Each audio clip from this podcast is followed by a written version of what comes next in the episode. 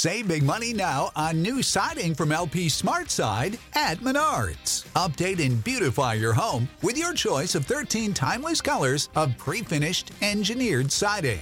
It's durable and includes a Sherwin-Williams factory finish paint warranty that means no painting for years to come. View our entire selection of siding from LP SmartSide today. And don't forget to check out our flyer on menards.com for all the great deals happening now. Save big It ain't the left side or the right side, then it must be the fin side. Thank you, Solo D, and welcome to another episode of On the Fin Side. Here with Brian Cat, Catanzaro, and Paul Pickin, recapping the Miami Dolphins' victory, sloppy victory, but a victory nonetheless over the Cleveland Browns by a score of 30 to 24. The Dolphins moved to one and two on the year. Definitely a nail biter, an unexpected nail biter uh, here to, to for, for the Miami Dolphins to get their first win. You can join us on Facebook, on Twitter. You can subscribe to our channel on iTunes, on YouTube, or you can tweet your questions with hashtag FinsideQ. Paul, uh, looks like after the Browns game, before we get into this, Arian Foster, Jordan Cameron, Mike Pouncey look like they're going to be out for the Bengals game as well. Maybe it's addition by subtraction at this point. So long as Anthony Steen's healthy, I have no concern about Mike Pouncey's return timetable. Um, you could see in the second half of this game, and I know we'll get to it a little more later, when Steen went out, the protections on that line really collapsed. And that's pretty telling of, of the impact that he has, not just in terms of his blocking, but also in calling out protections along that line. I'm getting more and more in the camp that an aging Pro Bowl center with a nagging hip injury might be expendable when he returns. And then, you know, Arian Foster, none of us have been impressed with our running game at all thus far. So that's not a huge loss. And Jordan Cameron, he had that good game against the Patriots. Looked like he might have been starting out to have a good game in this one and then mysteriously disappeared with a concussion that I can't even tell you when it occurred. So, yeah, I, I'm not hurt by any of that. Yeah, and we'll get to a little bit later. Dion Sims and his and Cameron's place had four catches for 46 yards.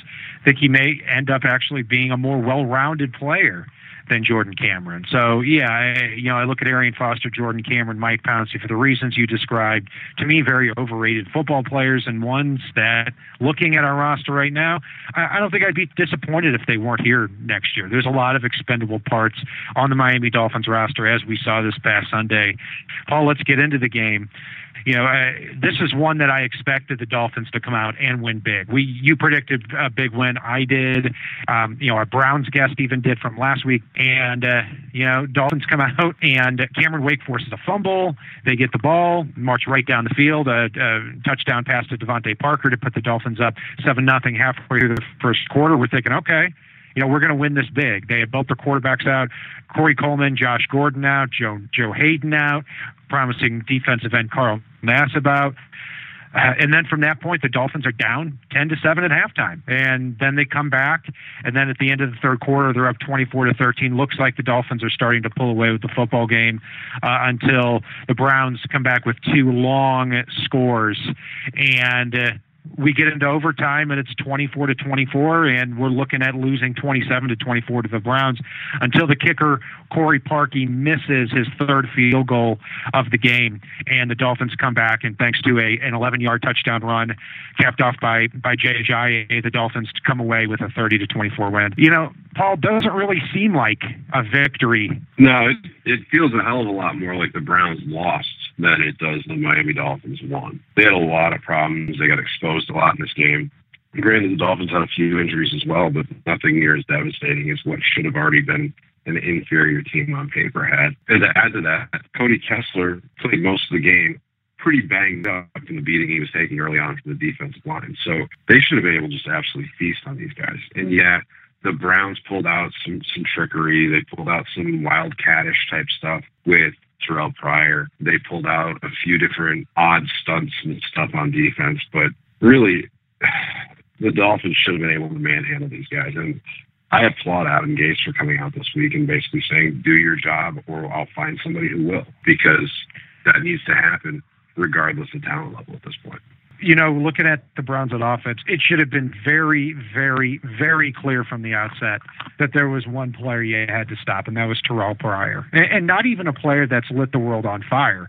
Here's Terrell Pryor, eight catches for 144 yards, takes some snaps at quarterback, uh, you know, throws for 35 yards, rushes for 21, had an all world fantasy football game. It should have been so obvious that you stock the line of scrimmage, you force them to beat you by throwing the football and uh, breaking big runs. Instead, the Dolphins played too far back in the secondary again. Their linebackers were pathetic, and uh, yeah, it was. I, I give kudos to Adam Gase. At least we're seeing a big change, Paul, from 2007 when the Dolphins score on a Greg Camarillo 60-yard touchdown and storm the field, which I thought was pretty, pretty much the most embarrassing moment of being a Dolphins fan when when you're celebrating. Uh, a, a one in thirteen like that. But yeah, it's it, it was definitely a disappointing outcome here. So let's get a little bit more into what you said there, Paul. Uh, Adam Gase did come out today and basically said, "Hey, listen, if you know, I'm, I'm tired of talking about uh, uh, where the lack of production is. Bottom line is talent is irrelevant at this point, and he's right.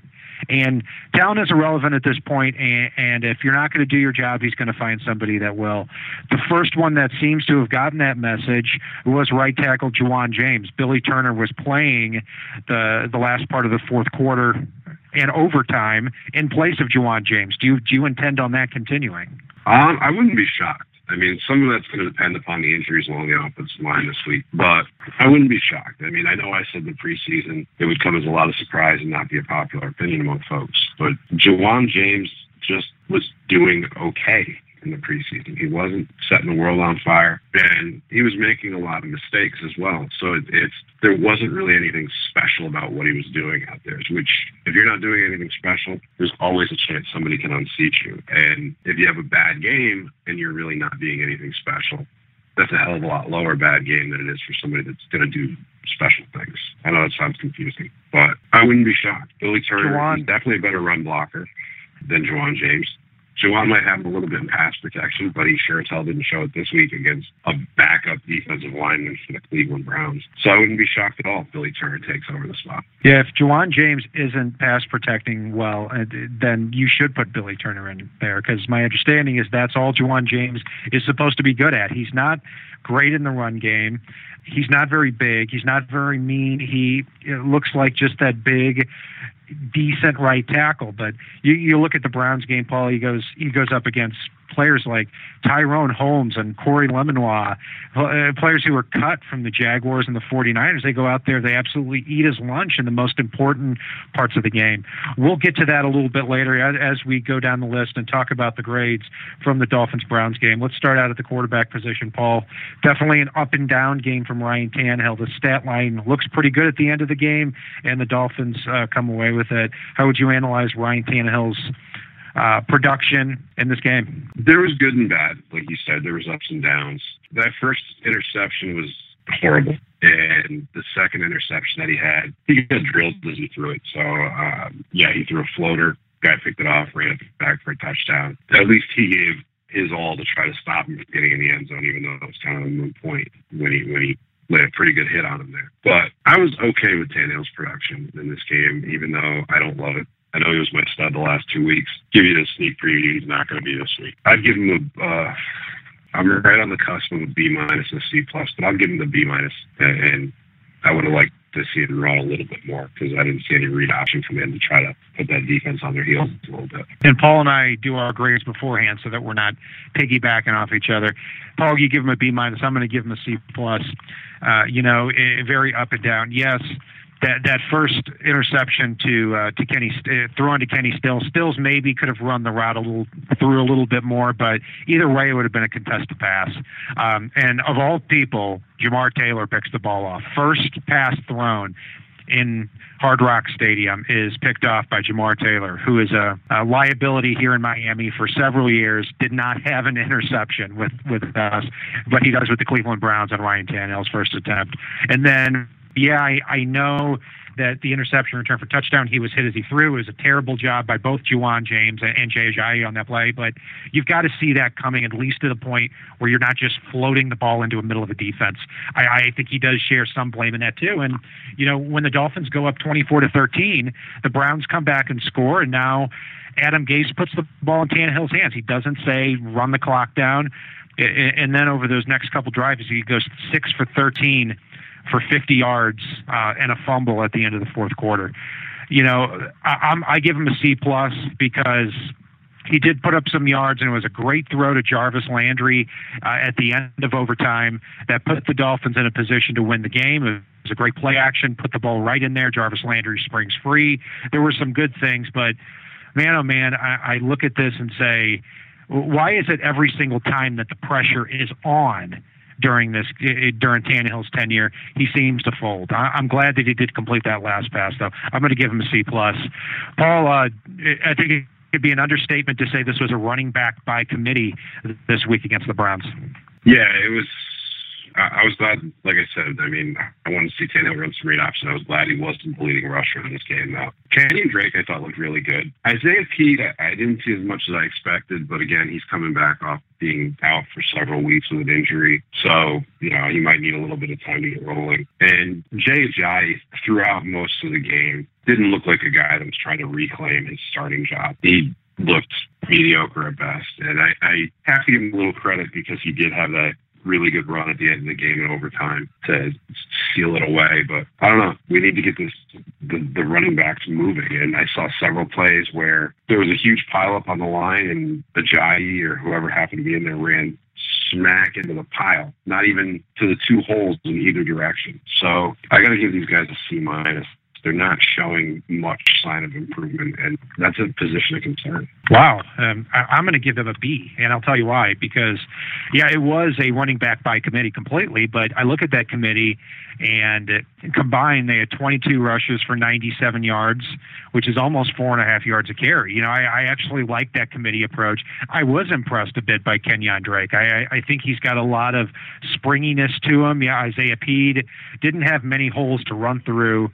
Um, had only had five rushes for 17 yards. Damien Williams had a big run and a big catch too. So nothing, nothing that really uh, was amazing with what the running backs did. But combined, hey, if you're telling me that every week that that conclusively that they're going to have 90 or you know 22 carries for 97 yards, 4.4 yards a carry, I'm going to take that every day of the week. I'm going to give them a B.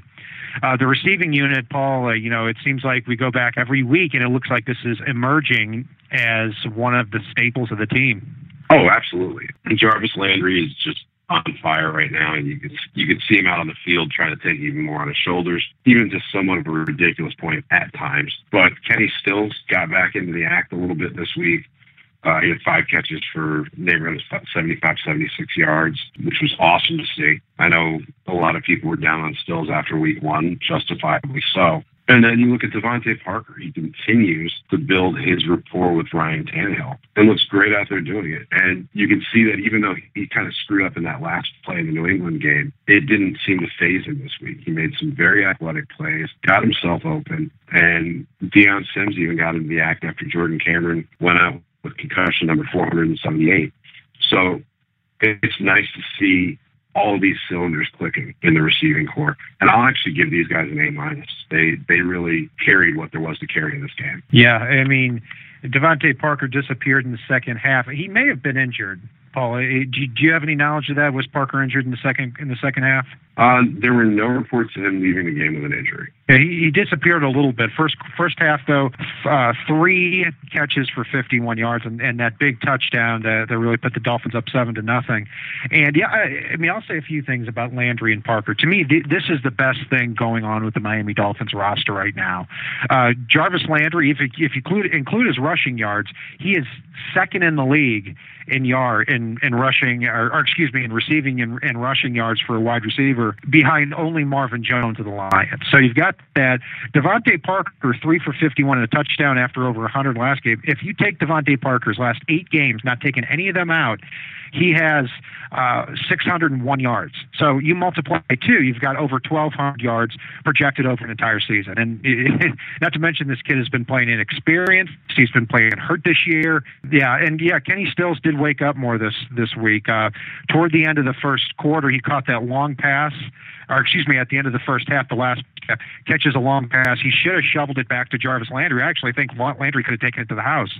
But, you know, uh, I'm glad that he's starting to showcase his talent, starting to show a little bit more consistency. And I agree with you too, Paul. I mean, Dion Sims, four catches, 46 yards. I, I'd argue to say, blocking and receiving wise, that might be the best the, the best performance by a tight end we've seen uh, this year and maybe even last year too. So overall, when looking at the receivers and tight ends, I'm I'm going to give them I'm going to give them a B plus. Uh, the offensive line, you know, again going back, Billy Turner takes over in overtime for Ja'Wuan James, does a good job, is obviously better in the rucking department. Uh, how do you grade the rest of the offensive line in this game? Yeah, the offensive line for me, they they were interesting at times in this game. They they weren't the best in pass blocking, as can be seen by Ja'Wuan James being benched, by Billy Turner coming in. Anthony Steen went down with an injury, which after he went down really seemed to hamper the offensive line. So I can only imagine that something along the line in the protection calls, because you look at the right side of the line, they got noticeably worse when Steen came out of the game. Something with the protection calls, possibly Urbic. Tannehill got sacked, I believe it was four times, and got hit on a number of other plays, including the strip sack at the end of the game where he didn't have time to throw that ball. And then on the intercept on one of the interceptions he threw early. So there's a lot of issues like I said, I wasn't impressed with the, what the running game was able to establish and the fact that there were a lot of pileups along that line and holes that got closed up. For me, I've got to give the line, a, a, I got to give them a C here, and I might be being generous on this one. I'll go with the C plus. Yeah, I, you nailed a lot of it. The run blocking wasn't all that good, which you know, and I, I don't expect it to be all that great. You know, the Dolphins have on their offensive line a center, and they have four left tackles, and that's okay because I, in fact, I, I like that they're emphasizing pass protection, especially with Ryan Tannehill. But my expectation is that the team has some routes going downfield consistently, and they're not playing in this box. That's the advantage of having a good pass protection offensive line that you can have these routes develop more, and I haven't seen that over the last. Uh, a couple of games. The only time I saw it is when they were getting their butts kicked by the Patriots and they had to come to come back. I'm thinking, why don't you play like that all the time? um, but getting back to the game, yeah, Ja'Wuan James I, to me had the worst game I've ever seen him play. Um, had had a penalty, gave up two sacks, very easily could have been more, and obviously he wasn't very strong in in the run game either. Um, Anthony Steen goes down. Hopefully, we we get him back this week against uh, against the Bengals because Mike Pouncey's not expected to be back. I thought Bushrod at right guard did fine, and Branden Albert at left tackle. You know, uh, how often do you hear that Tannehill's hit from the blind side? Hardly any times this year. Laremy Tunsil, good game. has has not allowed a sack this year. Has let up a few pressures. Needs to get better at the stunt, but not a lot of push from the running game. And Ja'Wuan James, a right tackle, uh was a nightmare in this one. So I'm going to go with a I'm going to go with a C plus. Uh, defensive, defensively, Paul, it was an absolute train wreck. So let's divvy out the blame on this one, starting with the defensive line.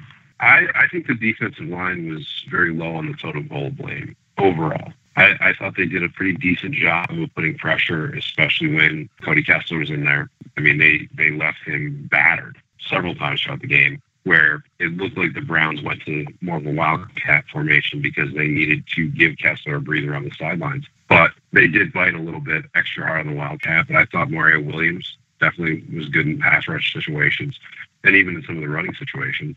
Jason Jones, I thought, had a good game. And Ndamukong Suh uh, was okay.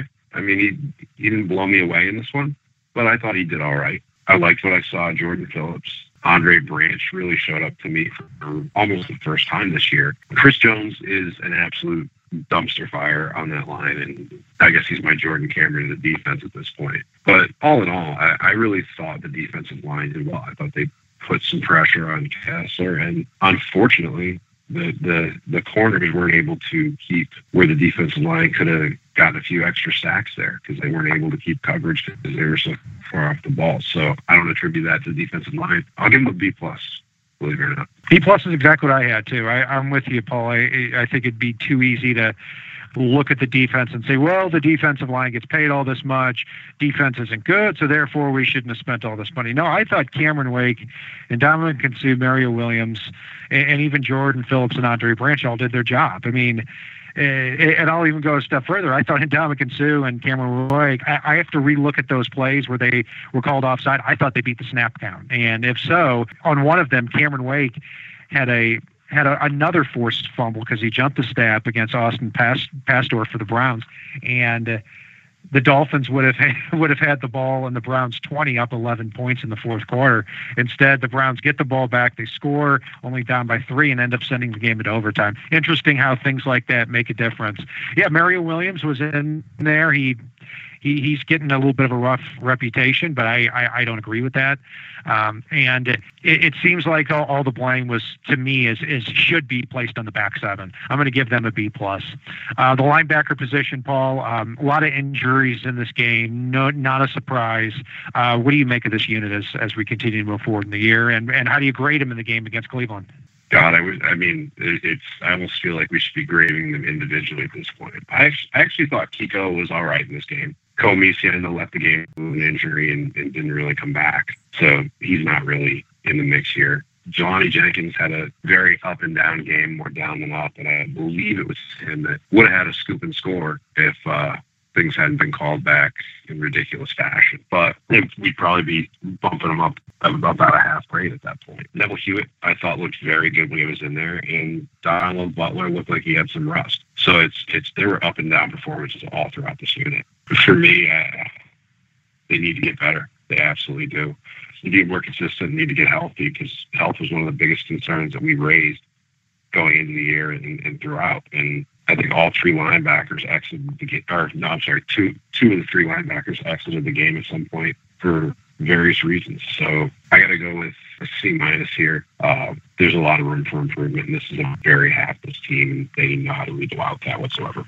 Uh, yeah, I mean, I think that's even generous. I'm I'm going to give them a D. And uh, a couple of things there. Yeah, I think Koa Misi has played fine this year when he's been on the field. Either he's not on the field because he's subbed out, you know, for a third cornerback, or I don't know what's going on. But Jelani Jenkins, I mean, as one of, as somebody who has been one of the biggest Jelani Jenkins fans over the last couple of years, he has been just putrid this year. I mean, not even good in pass defense. I mean, you, you look at that at that 30 yard throw to Gary Barnidge from Terrell Pryor earlier in the game.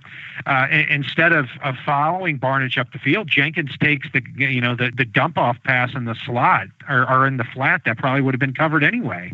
Um, and he's bad enough against the run. So Jelani Jenkins, man, oh man, I'm, I'm not on his side anymore.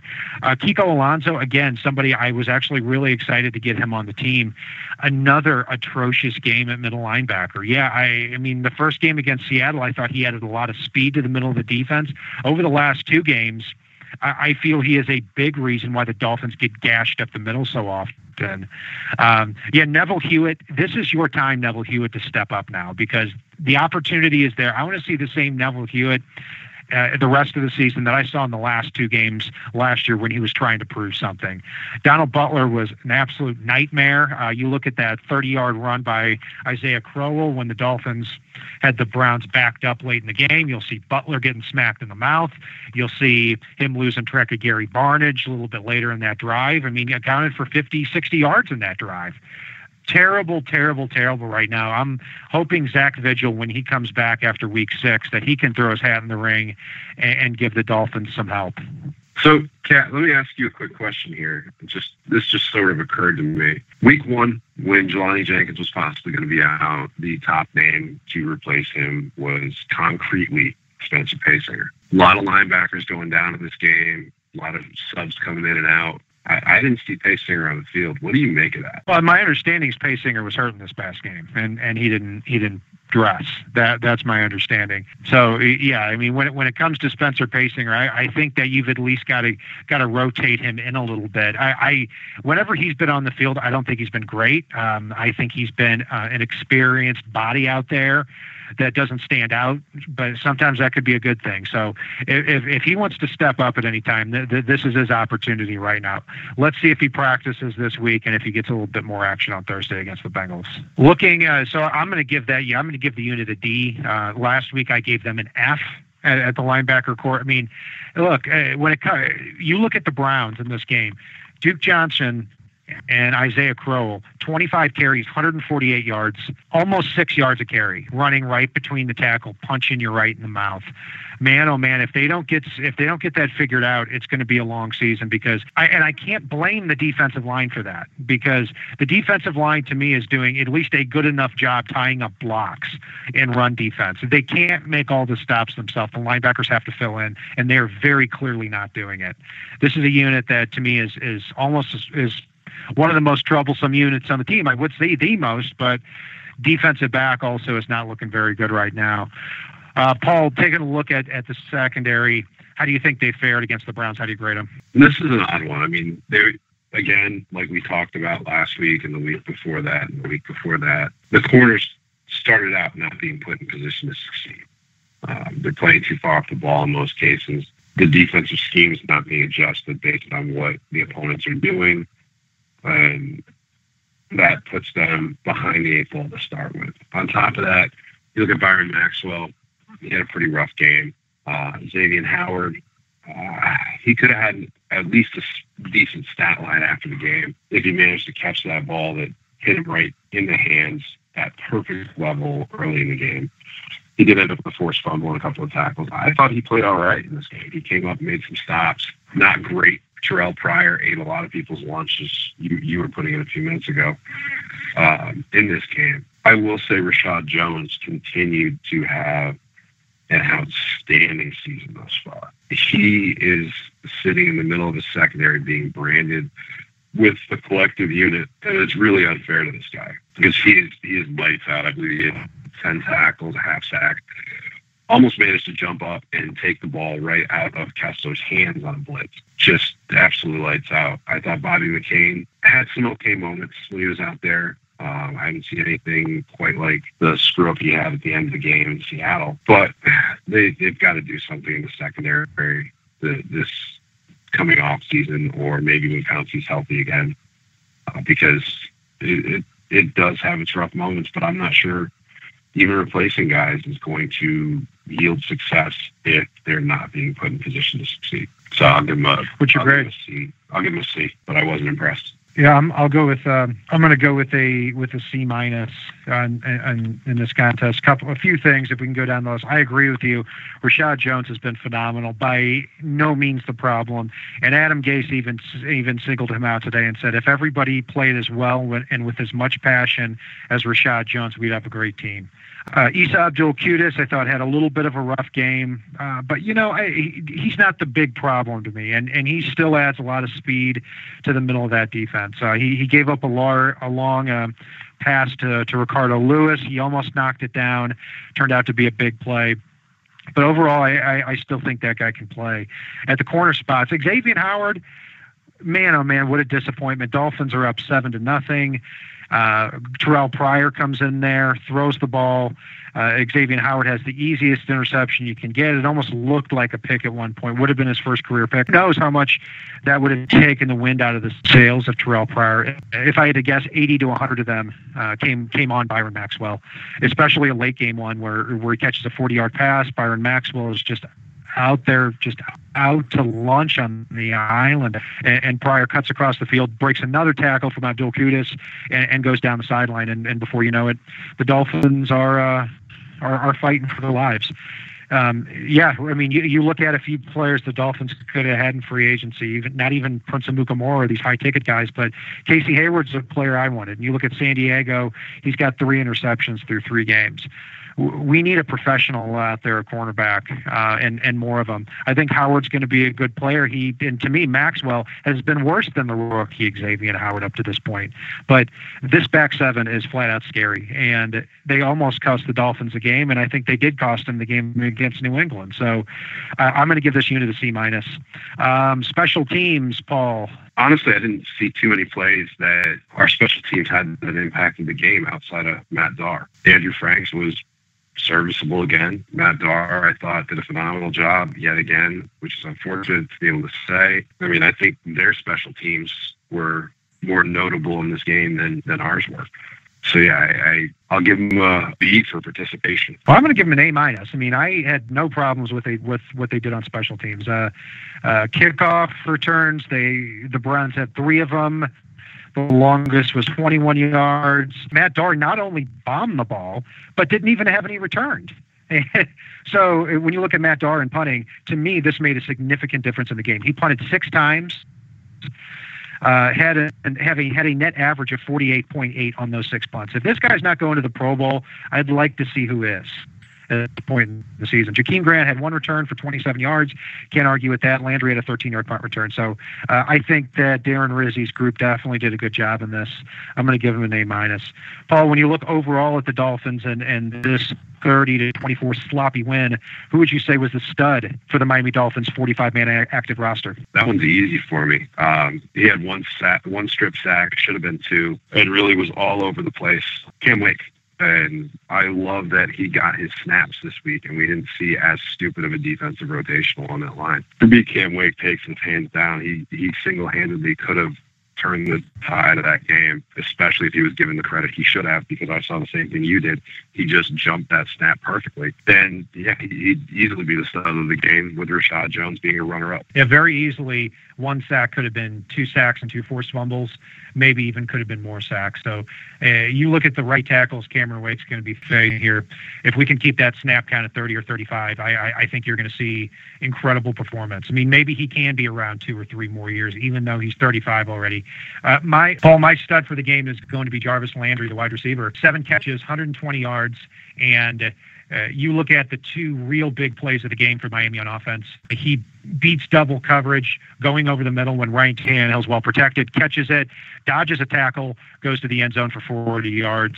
And then in the final play of the game, or the second to last play of the game, Landry gets loose, catches a pass, uh, is physical and, and, putting his shoulder down and hitting the defensive back before he goes out of bounds. And then by that point, the Dolphins, unless Andrew Franks was going to shank a kick, um, had that game won. Dolphins uh, may have to pony up for him, even if it's 12 or 13 million a year, Jarvis Landry, and do it as consistently. Uh, Paul, who's your dud of the game? Again, this is another easy layup. Um, somebody I mentioned in the preseason could potentially get surprisingly benched given the play of the other lineman. Ja'Wuan James. It's the Dolphins get the ball back with a chance to come and win it. And instead, he allows a backup defensive lineman to smoke him and get the strip sack, potentially putting the Browns in field goal position.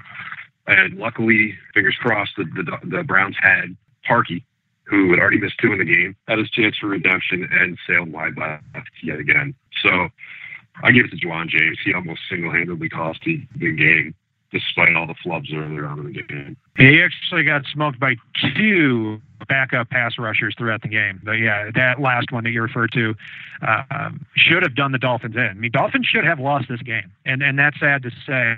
But at the end of the day, uh, a win. I'm happy. A loss, I'm not happy. So let's hope in the shortened week the Dolphins can do this. My my dud's going to be Kiko Alonso. I, I to me, it's feast or famine with this guy. In pass defense, he adds a lot of speed to the middle of the defense, but there, when you look at a big run up the middle, you always see Kiko getting caught in the wash.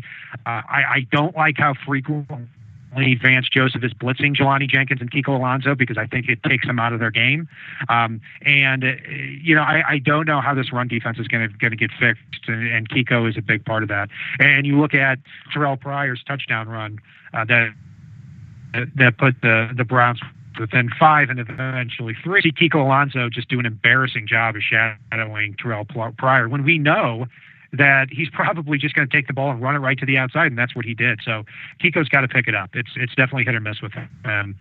Um, so, Paul, uh, we've got taken a look at the rest of the schedule. Uh, you know, we've uh, there's a big game on Thursday against Cincinnati. If the Dolphins can get to two and two, the schedule starts to lighten up. Between if the Dolphins can pull off the upset against Cincinnati, go two and two, then and then throughout these four games at home, go three and one. And now we're starting to talk about a season that might be a little bit of fun. But the Dolphins have to pick it up. Adam Gase has been the one that said so himself.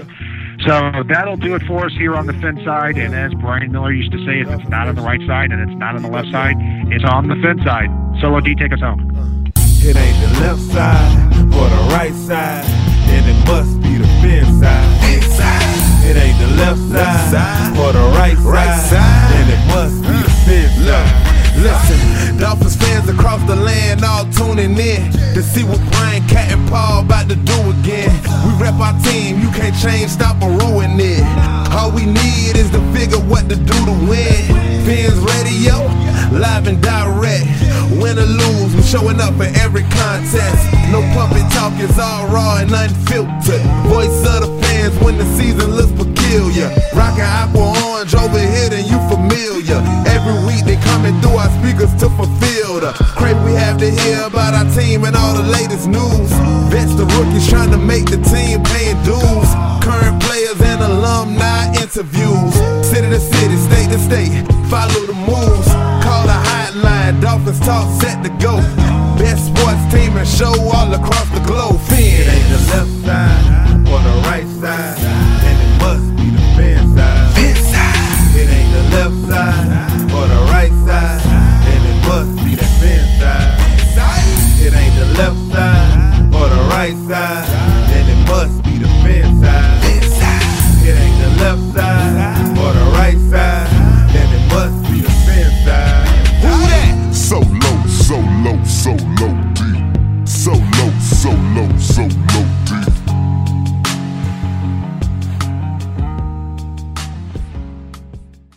Did you know a 2018 study showed half of prenatal vitamins tested had unacceptable levels of heavy metals?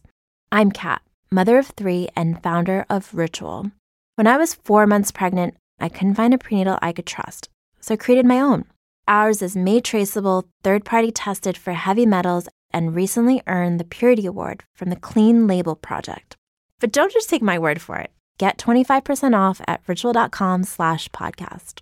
You know how to book flights and hotels. All you're missing is a tool to plan the travel experiences you'll have once you arrive. That's why you need Viator. Book guided tours, excursions, and more in one place. There are over 300,000 travel experiences to choose from, so you can find something for everyone. And Viator offers free cancellation and 24 7 customer support for worry free travel. Download the Viator app now and use code Viator10 for 10% off your first booking in the app. Find travel experiences for you. Do more with Viator.